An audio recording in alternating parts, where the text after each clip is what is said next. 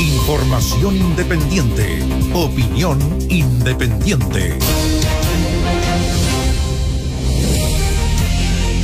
Siempre nos han enseñado que Estados Unidos es una especie de paraíso del libre mercado.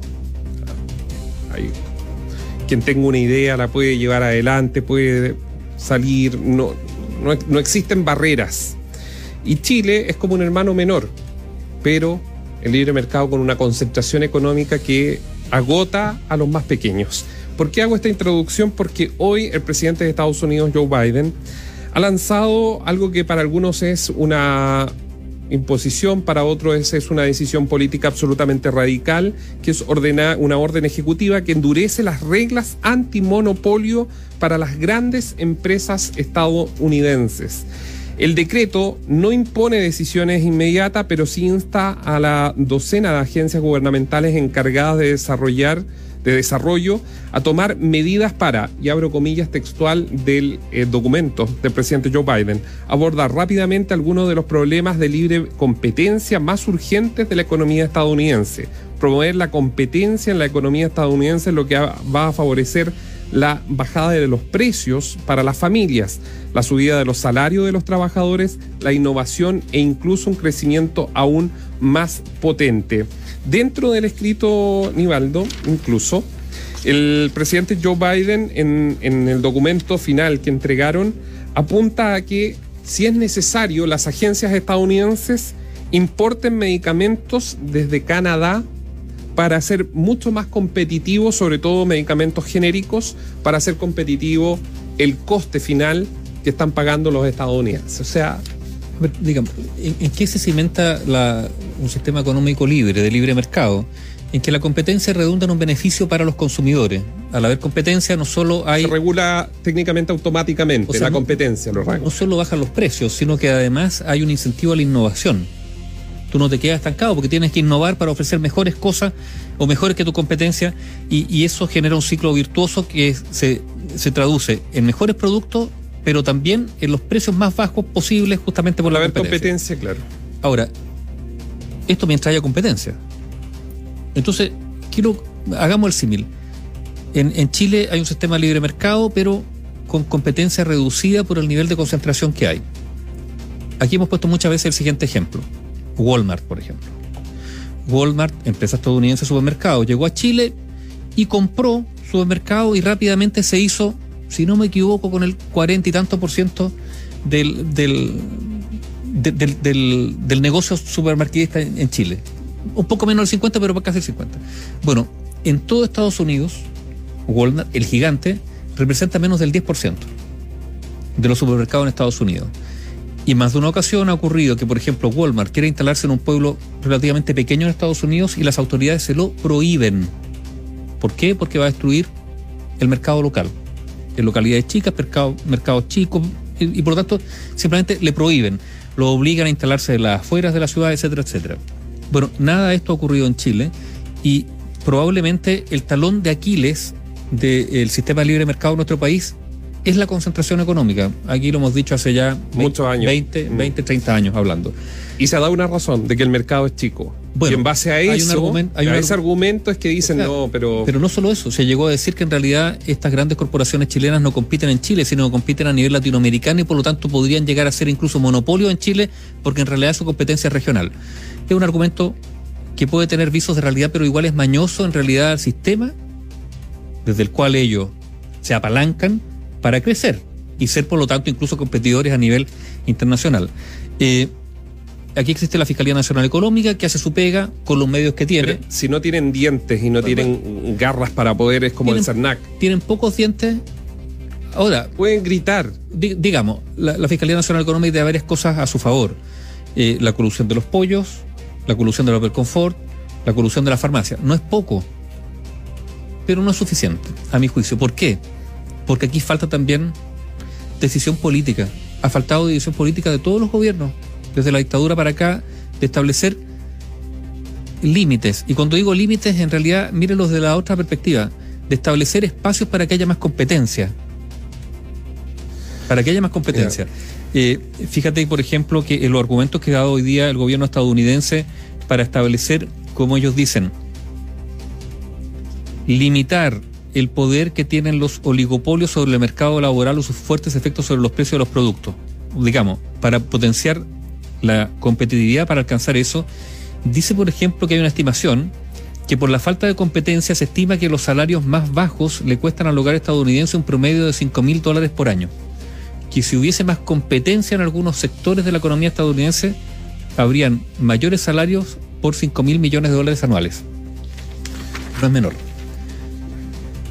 Ahora, claro, uno lo mira, eh, aquí hay dos, aquí en Chile hay, hay muy pocos, digamos, de quienes defienden el libre mercado, ¿no es cierto? hay muy pocos discursos o iniciativas respecto a generar mayor competencia, o están los que están contra el mercado, ya, bueno, ahí ya está, digamos, sectores más de izquierda que, están, que, quieren no limit, no regular el libre mercado, sino de frente limitarlo eh, eh, severamente.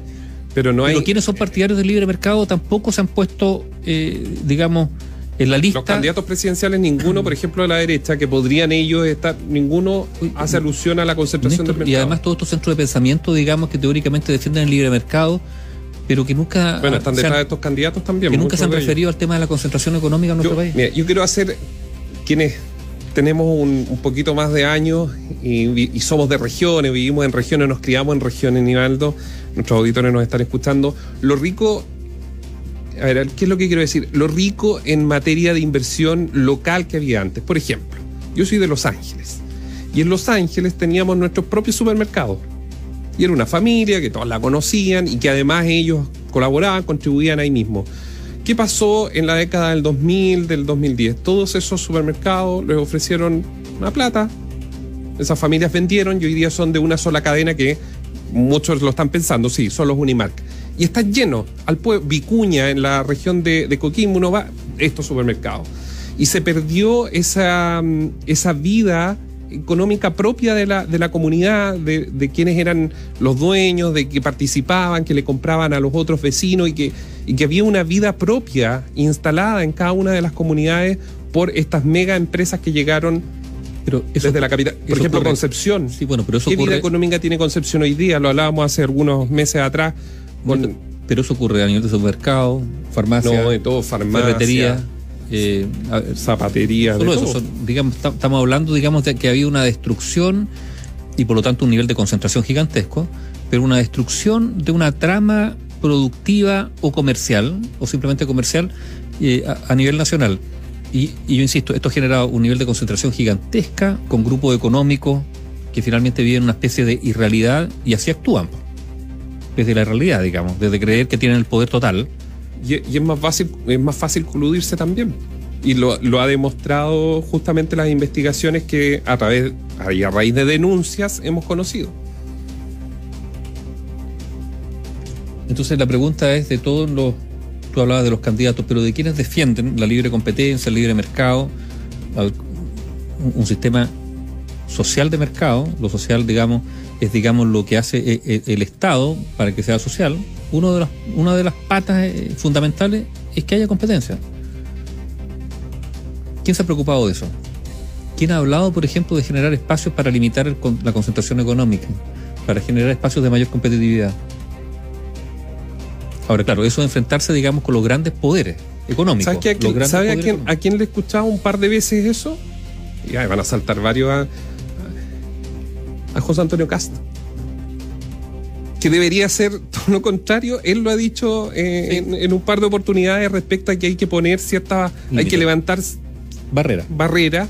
Porque, a ver, o bajar barreras. O sea, bajar barreras y poner límites. Poner límites a la concentración. Incluso él ha hablado de empresas públicas que entren a competir para bajar los precios. No sé si es el modelo, simplemente estoy diciendo que es al único que le he escuchado algo más sobre esto pero bueno, y la izquierda que obviamente ha tenido una posición que es mucho más tajante respecto al...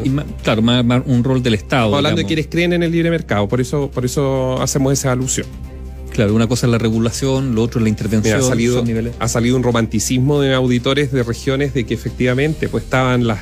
En el sur estaba Casa Tabuada, habían, habían locales. Las brisas. las brisas, es que competían, Casa García también. Ferretería Gleisner en Concepción que competían con la... Una ferretería gigantesca, donde uno, bueno, yo de niño, digamos, eh, pasear por esa ferretería era, era algo, claro, cuando uno era chico, era un sueño, digamos, con todo lo que uno veía ahí, bueno, herramientas. Y todo eso se, todo eso se fue Pero, y, del más, de más al sur, los pero, supermercados. y- y- líneas de buses locales, ah, bueno, sí. interurbanos incluso. En Los, en Los Ángeles Farmacia. JB y después llegó Pullman y se acabó ¿Y- y la JB y ahí farmacia? quedó La farmacia. la ¿no? farmacia. Yo me estaba acordando de Los Ángeles, ah, pero obviamente hay auditores que acá nos están escribiendo. Me acuerdo de farmacias Cheul en Los Ángeles, después desaparecieron, llegaron las grandes cadenas que uno iba y conocía, uno chico iba y conocía ahí al, al, al tío que estaba en el mostrador. Al boticario. Claro, el boticario que nos ayudaba. Bueno, eso se perdió en muchos de los casos. eh, queríamos hacer esa referencia sobre lo que ha pasado durante esta jornada en Estados Unidos. Claro, y que, y que nos interpela a nosotros. ¿eh? Yo creo que interpela, digamos, lo que está haciendo Estados Unidos, por ejemplo, en relación a la pandemia, una intervención gigantesca estatal, digamos, no solo bonos, sino además una intervención estatal para generar mayor eh, incentivo, efectivamente, mayor competencia, ¿para qué? Para que haya mayor actividad económica. O al final es, eh, eso es lo que está detrás, es el argumento que usa Joe Biden. Uno podrá estar de acuerdo o no, pero dice, a mayor, generar espacios de mayor competitividad va a generar mayor inversión, mayor emprendimiento, mayor empleo y mayor actividad. E incluso sueldos más altos. Sin compromisos. Opinión independiente.